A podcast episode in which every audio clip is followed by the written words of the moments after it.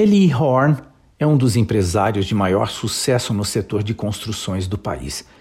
Ele é diretor-presidente da Cirela Brasil Realty.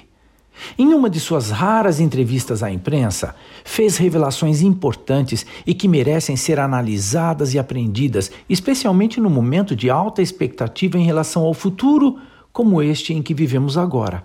Fiz um apanhado geral de suas falas mais significativas e trago neste boletim, a fim de que você, querido ouvinte, faça bom proveito.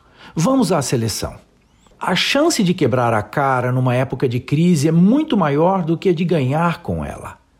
Por uma questão de sensatez, o melhor é ficar quieto.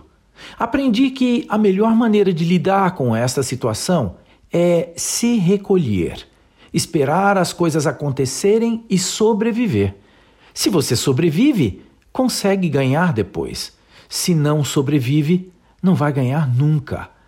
O negócio é pensar que o melhor lucro será o lucro futuro e não o presente.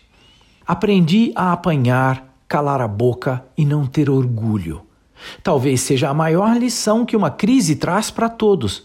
Em geral, a humanidade é arrogante, mas uma crise faz todo mundo pagar o preço. Teve gente que pagou muito no passado, outros pagaram pouco, mas todo mundo pagou. Quando a crise de 2008 começou, ouvi palestras e conversei com uns 100 especialistas. A verdade é que ninguém conseguia prever nada e nunca consegue. Para mim, é uma lição divina para a humanidade que diz: fique mais quieto, não seja arrogante, mas humilde, não pense só no lucro. É preciso cortar custos aprender a trabalhar com metas menores de crescimento, aliás, muito menores. O meu negócio na área de construção, por definição, tem fluxo de caixa negativo. Se amanhã faço um prédio e vendo tudo, mesmo assim o fluxo de caixa será negativo. Eli Horn conclui com uma dica especial.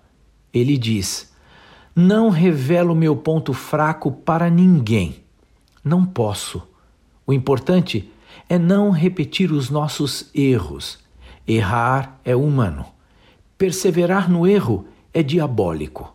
Se você repete um erro, você é burro.